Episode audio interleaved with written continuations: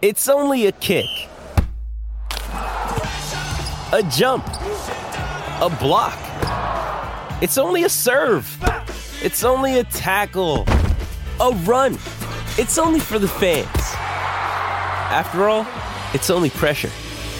You got this. Adidas.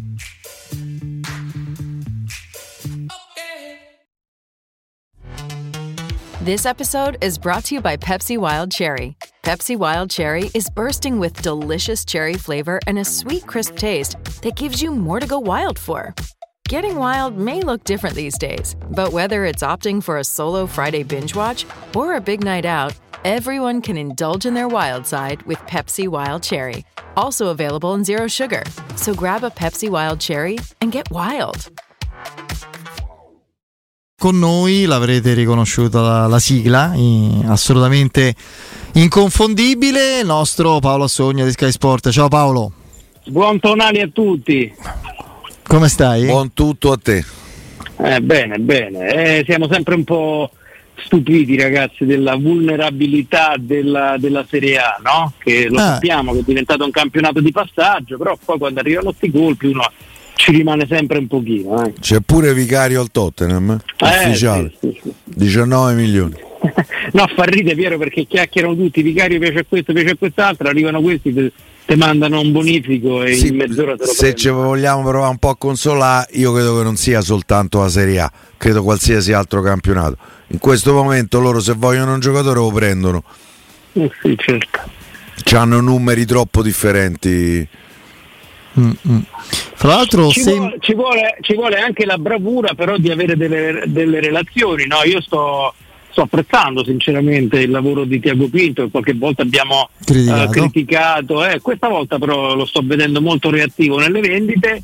Piccolo salto di qualità nei rapporti con la Premier League, eh, perché lì se, eh, se sai vendere da quelle parti poi fai Incassi eh, bene. Eh, incassi bene, incassi bene. Mo, adesso io la, la- Premier la seguo, mi piace tanto e io penso che uno come i Bagnets con la sua fisicità, la sua reattività, con queste difese alte a campo aperto, con questi recuperi che lui ha, secondo me può giocare in una squadra tranquillamente di media classifica. I Bagnets con una valutazione che non sarebbe offensivo per nessuno di una trentina di milioni. Eh, infatti è quello che, L'Aston Villa de Monci. magari. quello che la Roma proverà a ottenere una volta scavallato questo termine il 30 giugno. Mi dici quali sono le operazioni in uscita di quelle delle diverse di cui si parla, che sono tutte praticamente definite tutti gli aspetti, stiamo Sì, solo attendendo la- l'ufficialità?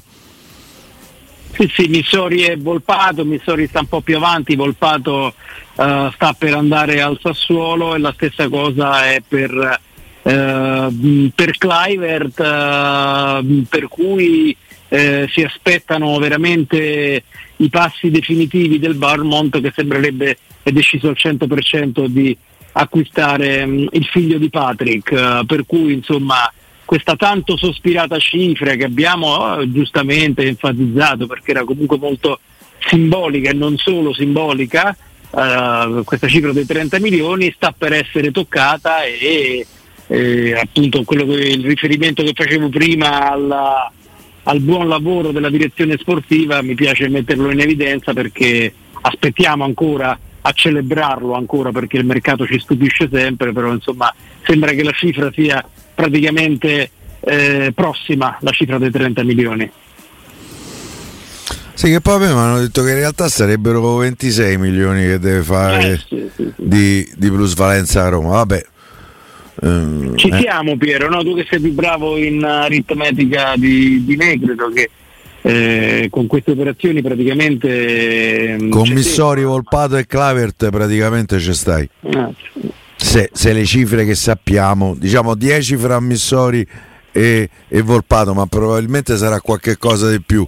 Altri 9 da, eh, da Clivert, 7 hai fatti con Taglioric, stai a 26.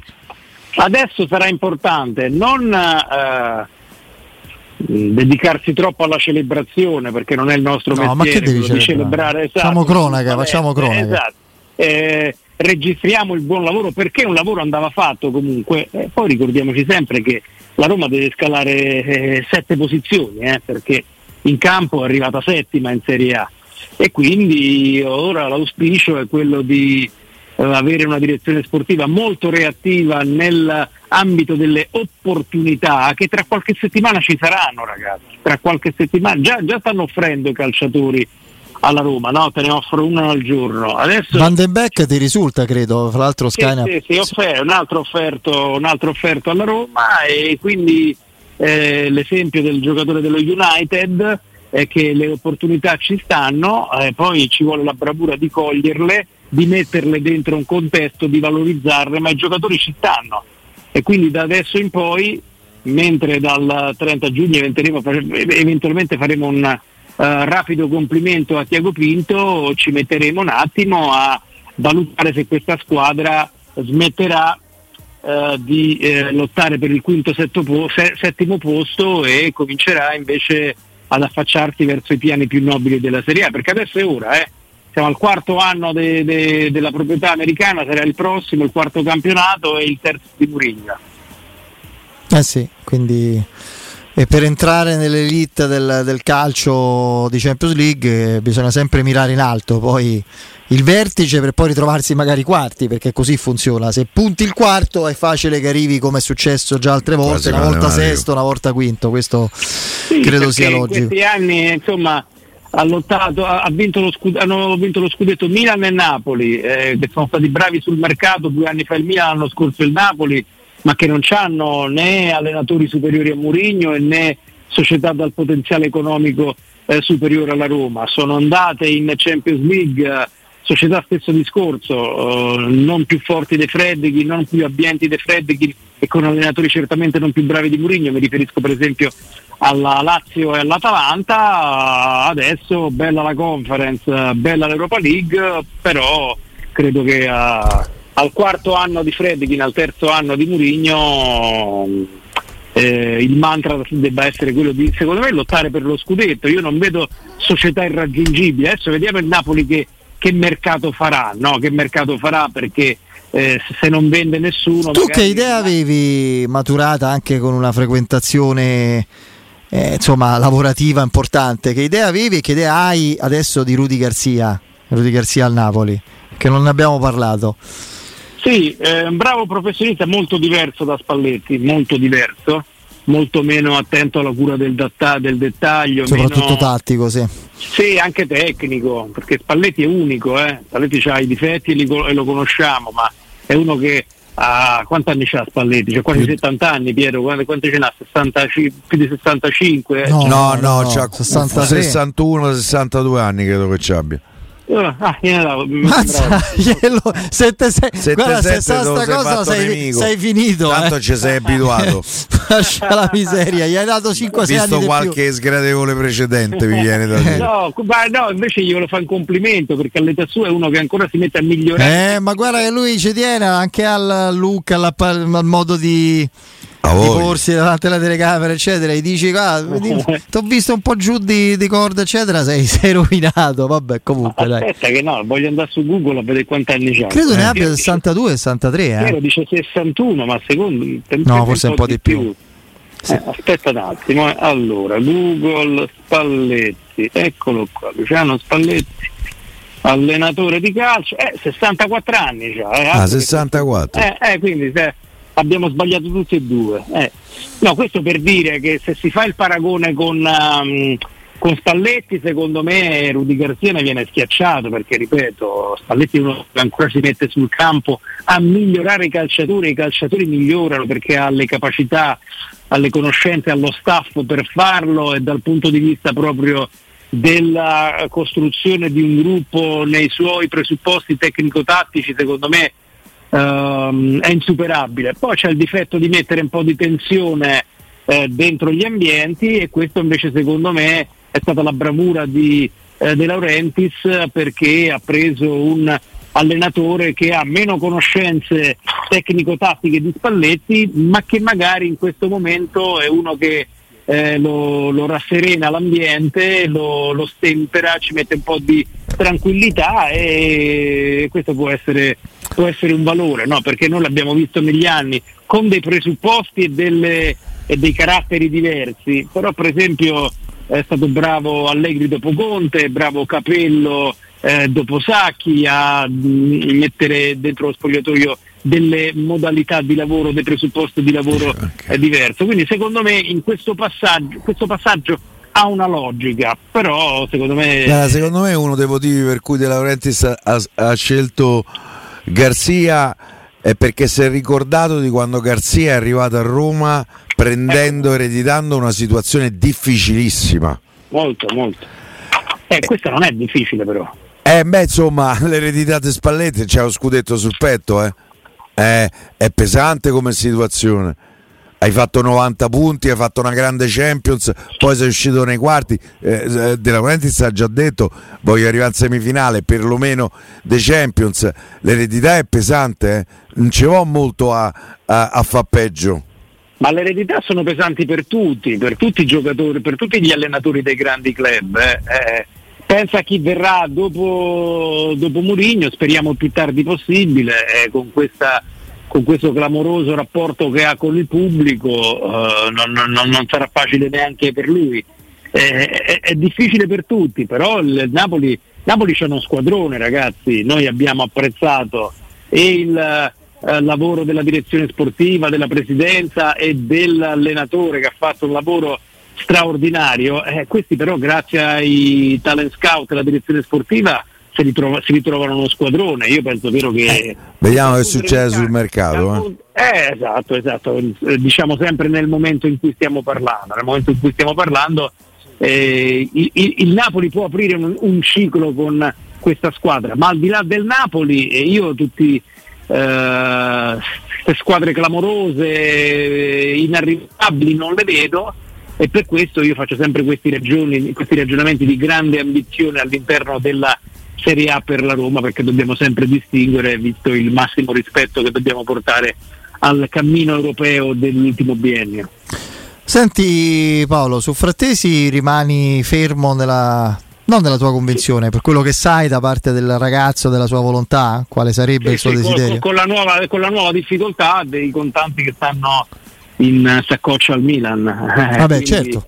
Eh, quindi rimane, rimane quello che avevo detto qualche giorno fa, che lui vorrebbe fortemente la Roma e che la Roma pronta, avrebbe pronta una cifra qualora si sviluppasse. 30 milioni, meno il 30%. Esattamente, eh, si devono sviluppare ovviamente delle operazioni in entrata, poi questi soldi sarebbero eh, pronti per uh, l'acquisto di un giocatore che vuole fortemente la Roma, ma come dicevo l'altro giorno è un professionista con la testa sulle spalle, quindi se non dovesse concretizzarsi questa ipotesi è pronta ad andare a Inter o Milan. L'Inter era in vantaggio nella proposta economica, però insomma da quello che ci risulta il Milan è molto sensibile a questo momento di frattesi e quindi ci aspettiamo da un soprattutto è sensibile alla partenza di alla partenza dei tonali in qualche modo deve essere colmata eh, Frattesi è un'occasione io continuo a dire che non sono proprio l'uno la copia dell'altro a livello di funzioni no, no, in campo di caratteristiche niente, no, eh. no, non c'entrano niente anche se, anche se Tonali nel Milan con Pioli che è un altro innamorato di calcio totale ha fatto un po' tutto eh, perché nasce come eh, co- come regista, diciamo, anche se si, si divideva la regia, la regia con Benasser, poi ha fatto l'intermedio, ha fatto il trequartista, ha fatto un pochino tutto, però il passo che è diverso, no? lui proprio eh, lui ha il passo proprio del mediano centrocampista che ha uh, comunque tanta forza nelle gambe che gli consente anche di andare a finire l'azione mm. in area di rigore avversaria, ma non è la sua peculiarità, non è la sua qualità è più eh, um, illuminata, mentre la qualità migliore di Frattesi è proprio quella dell'invasione nell'area di rigore avversaria. Lui c'è tempi, di, eh, c'è tempi nell'incursione della difesa avversaria che, che sono formidabili, quindi caratteristiche, caratteristiche diverse. Però il Milan, il Milan eh, farà un'offerta per, per, per, per Frattesi, non abbiamo essere che già ha fatto. Eh, vediamo.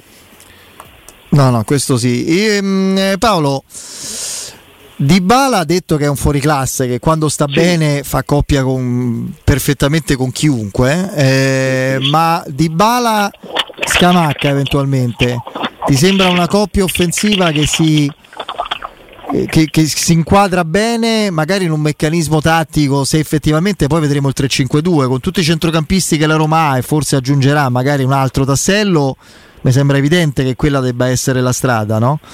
Sì, e... non, non, mi risulta che ci siano uh, in agenda delle novità tattiche poi ovviamente saremo più quindi diciamo Matic, Pellegrini Matic, Pellegrini Aguaro X con davanti Di Bala e, e, Scamacca nella testa di Tiago Pinto.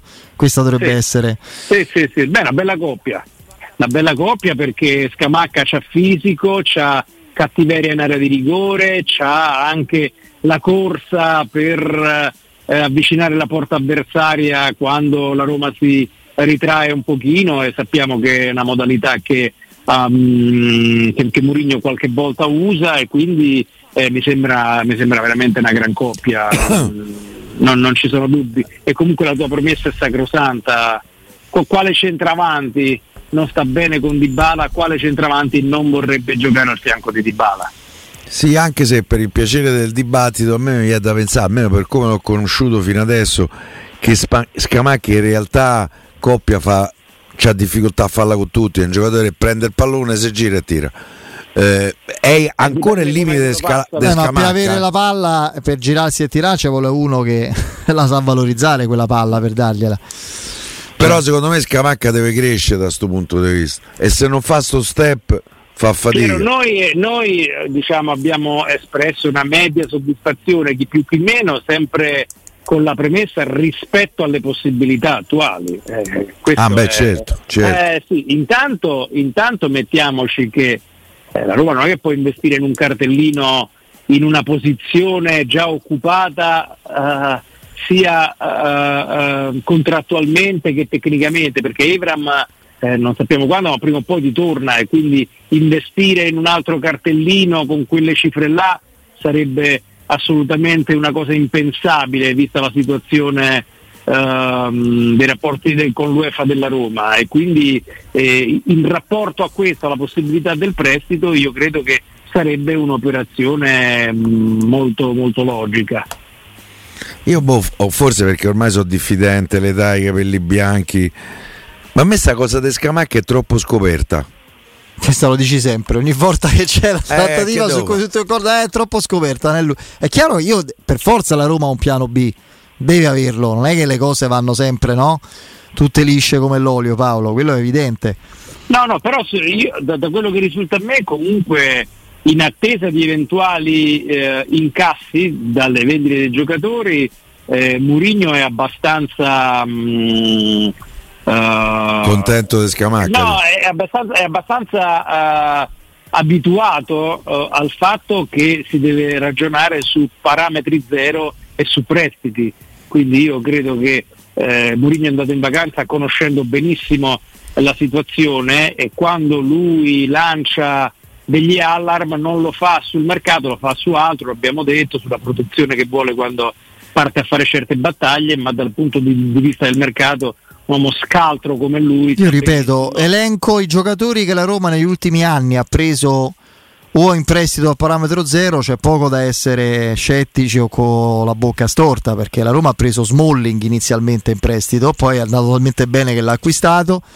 La Roma ha preso sostanzialmente a zero in prestito e poi a zero Michitarian, vi ricordate? No? Prima prestito e poi contratto grazie al povero Minoraiola risolto e quindi va a parametro zero alla Roma. Poi alla fine con la stessa modalità va all'Inter.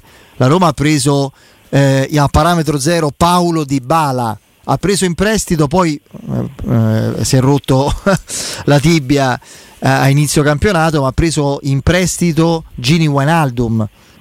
Quindi il problema è a volte quando ce l'ha avuti i soldi eh, perché ha speso 7 milioni per Selic, soprattutto 14 per Vigna e 18 per Shomurodov. Io sono più contento. Eh, anche, anche, il portiere avete pagato tanto, eh? Sì. Ha avuto un rendimento completamente diverso rispetto a questi ultimi nomi che hai fatto.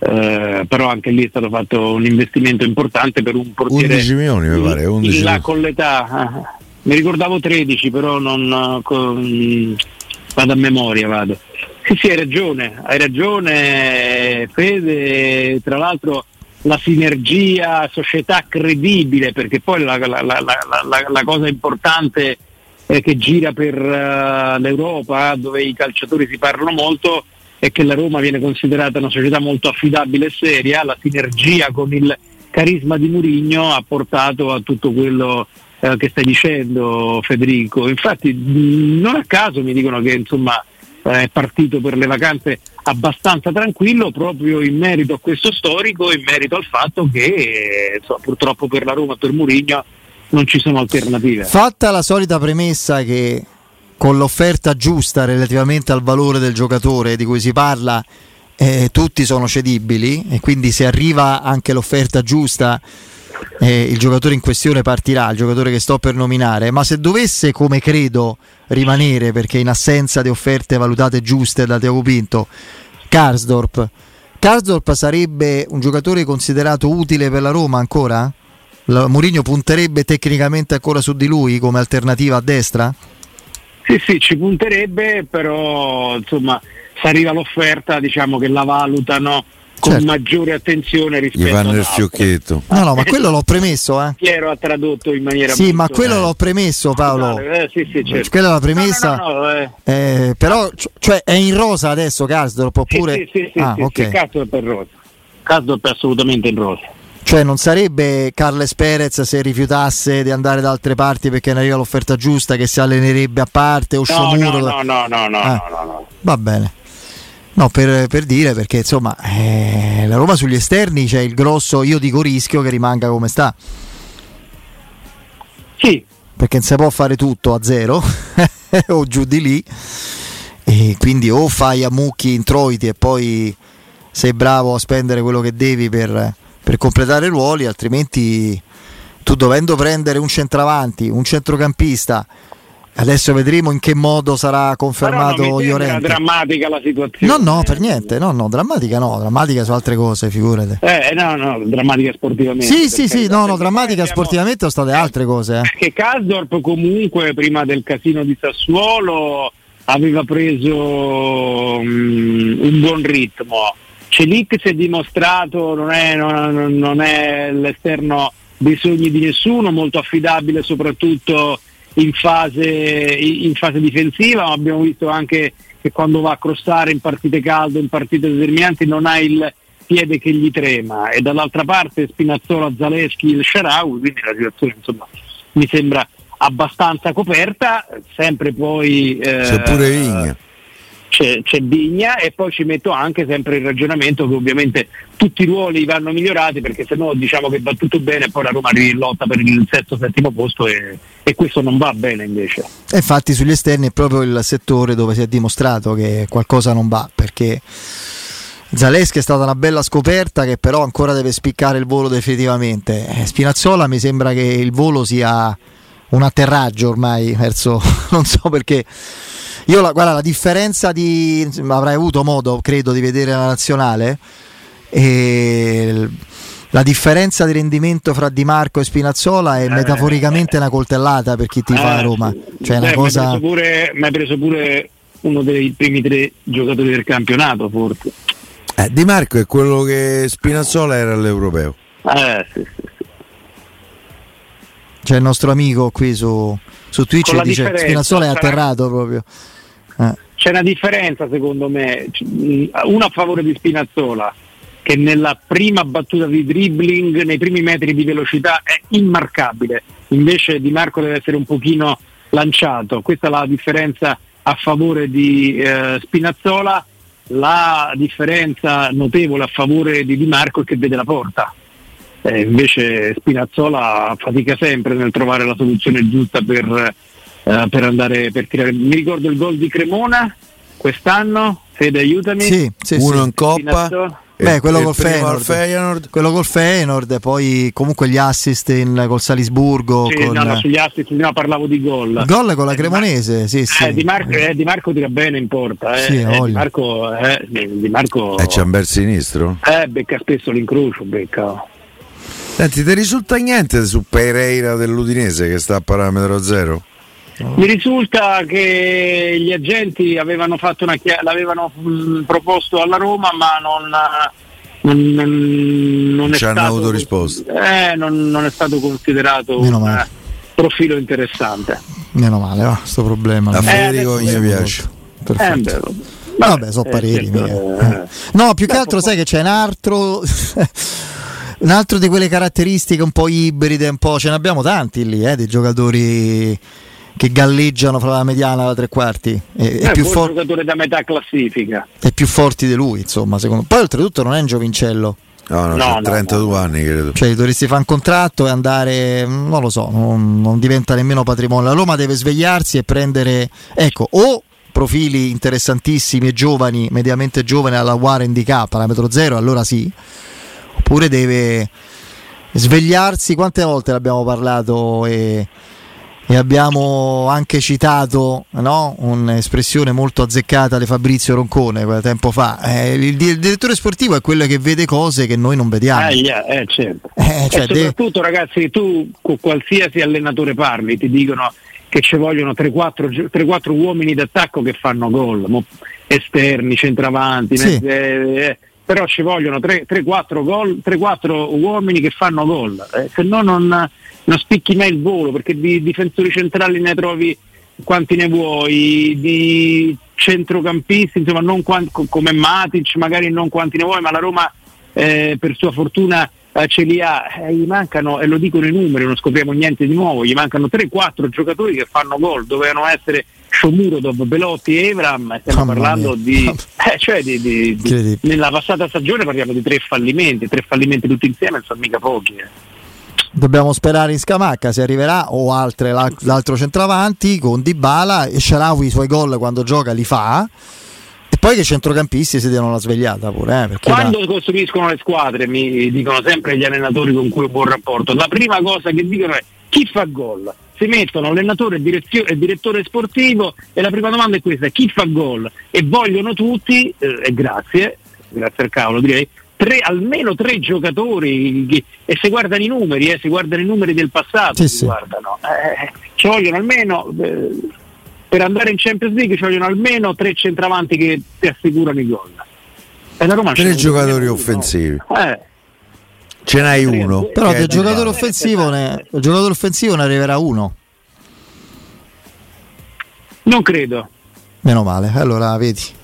Chiudo- chiudiamo con questa Aspettiamo, rassicurazione. aspettiamo, aspettiamo, eh, sentiamoci aspettiamo. su questo argomento aspettiamo un paio di settimane. benissimo. Tanto Piero si scatena. Grazie. Ciao Paolo. Ciao ragazzi, Ciao, ciao.